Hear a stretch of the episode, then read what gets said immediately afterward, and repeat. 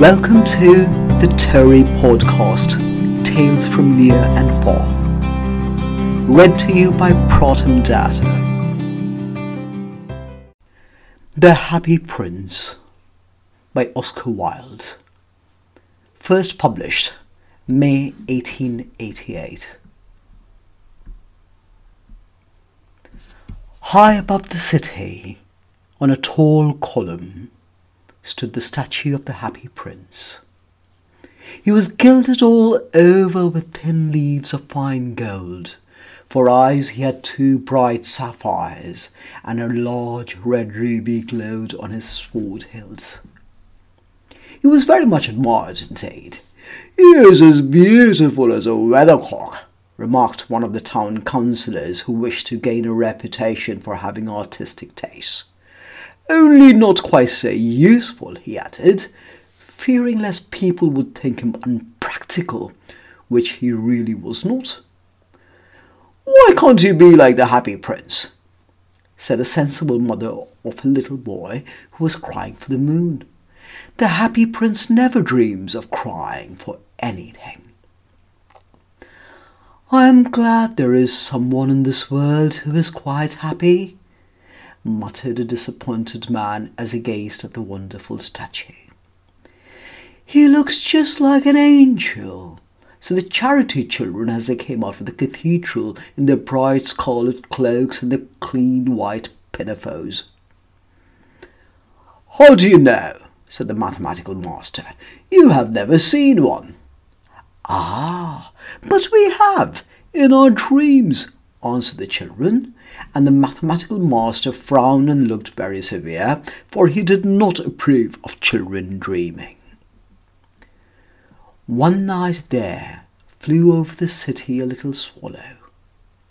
His friends had gone away to Egypt six weeks before, but he had stayed behind, for he was in love with the most beautiful reed.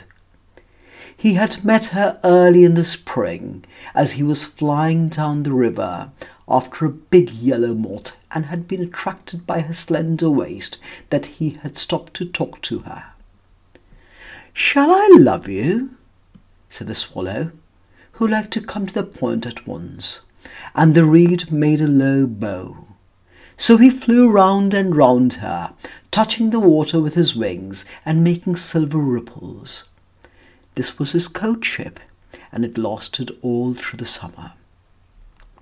It is a ridiculous attachment, twittered the other swallows. She has no money and far too many relations, and indeed the river was quite full of reeds. Then, when the autumn came, they all flew away. After they had gone, he felt lonely and began to tire of his lady love. She has no conversation, he said, and I'm afraid that she is a coquette, for she is always flirting with the wind. And certainly, whenever the wind blew, the reed made the most graceful curtsies. I admit that she is domestic, he continued, but I love travelling, and my wife, consequently, should love travelling also. Will you come away with me? he said to her finally. But the reed shook her head. She was so attached to her home. You have been trifling with me, he cried. I'm off to the pyramids. Goodbye. And he flew away. All day long he flew, and at night time he arrived at the city. Where shall I put up? He said. I hope the town has made preparations. Then he saw the statue on the tall column. I will put up there, he cried. It is a fine position with plenty of fresh air.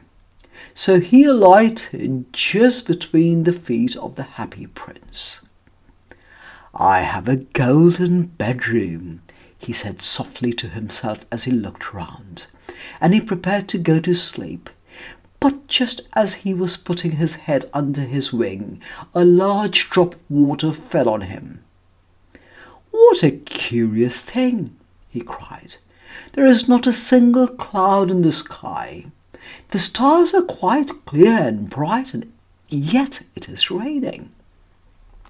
The climate in the north of Europe is really dreadful. The reed used to like the rain, but that was merely her selfishness. Then another drop fell. What is the use of a statue if I cannot keep the rain off? he said. I must look for a good chimney pot. And he determined to fly away. But before he had opened his wings, a third drop fell, and he looked up and saw, ah, what did he say? The eyes of the happy prince were filled with tears, and tears were running down his golden cheeks. His face was so beautiful in the moonlight that the little swallow was filled with pity. Who are you? he said. I am the happy prince. Why are you weeping then? asked the swallow. You have quite drenched me. When I was alive and had a human heart, Os answered the statue, I did not know what tears were, for I lived in the palace of Sans Souci, where sorrow is not allowed to enter. In the daytime I played with my companions in the garden, and in the evening I led the dance in the great hall.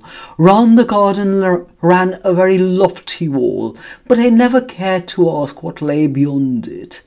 Everything about me was so beautiful. My courtiers called me the happy prince, and happy indeed I was, if pleasure be happiness. So I lived and so I died. And now that I am dead, they have set me up here so high that I can see all the ugliness and all the misery of my city, and though my heart is made of lead, yet I cannot choose but weep. What? Is he not solid gold? said the swallow to himself. He was too polite to make any personal remarks out loud.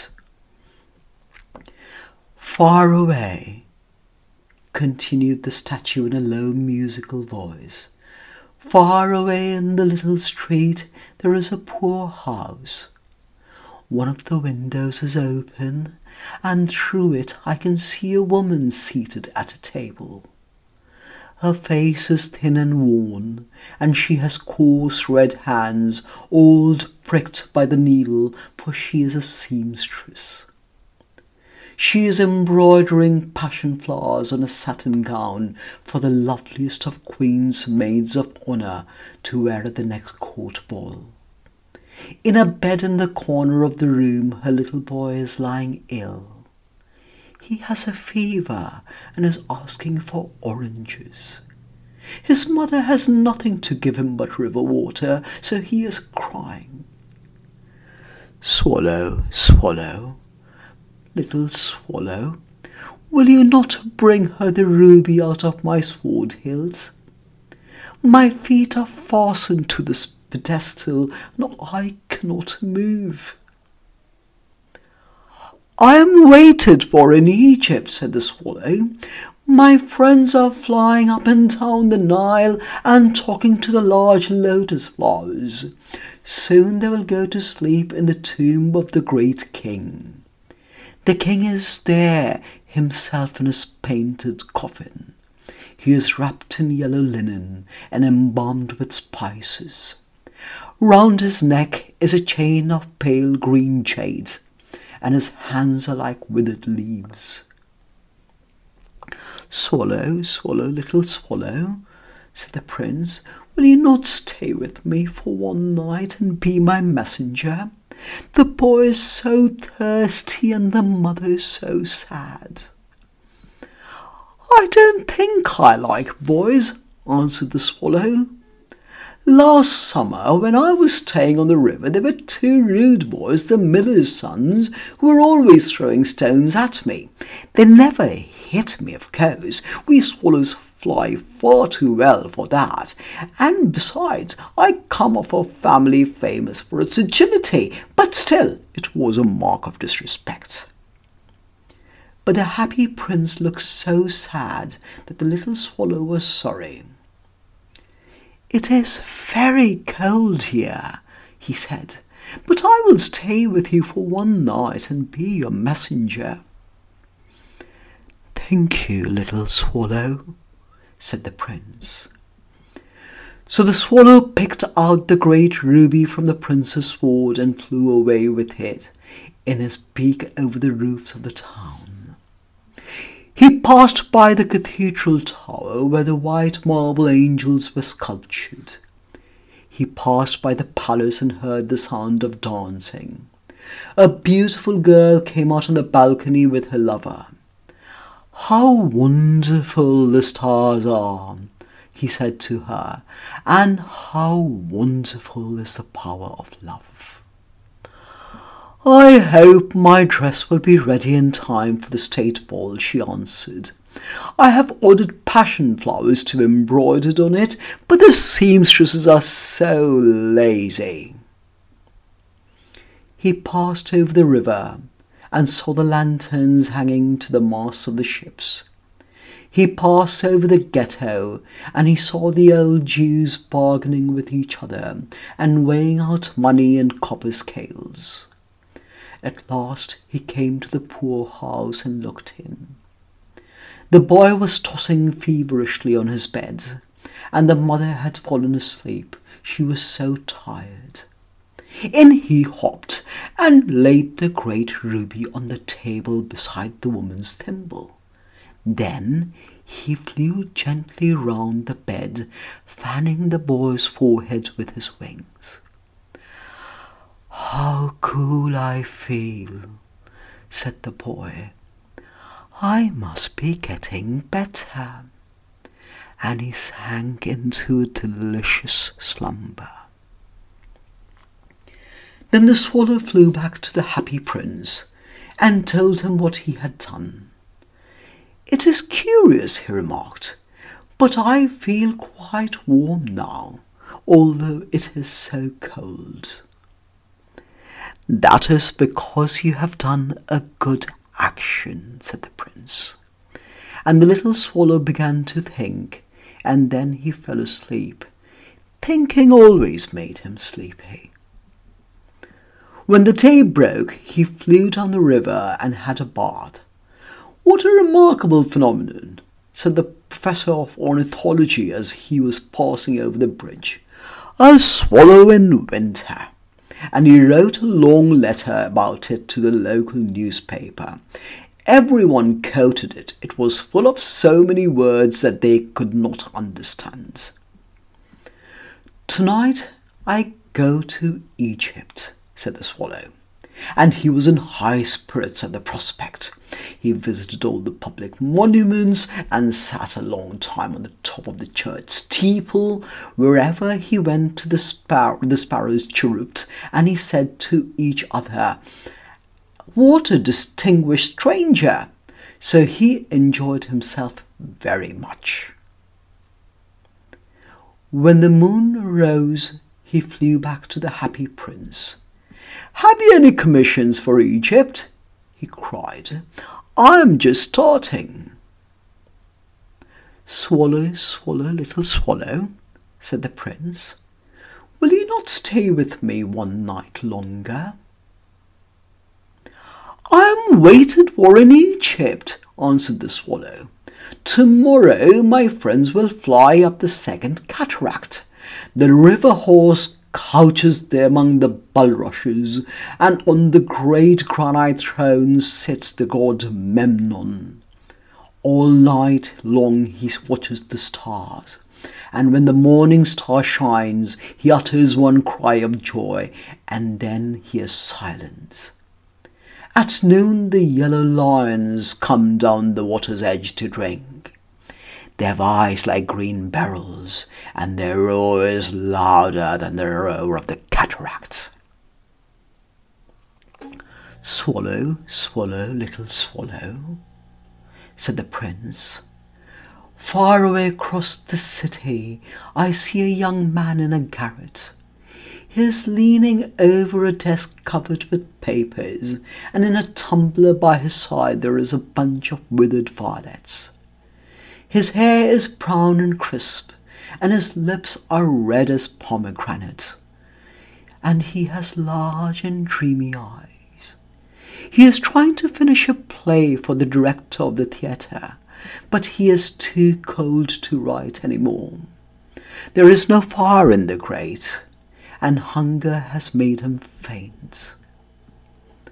I will wait with you one night longer, said the swallow, who really had a good heart. Shall I take him another ruby? Alas, I have no ruby now, said the prince. My eyes are all that I have left.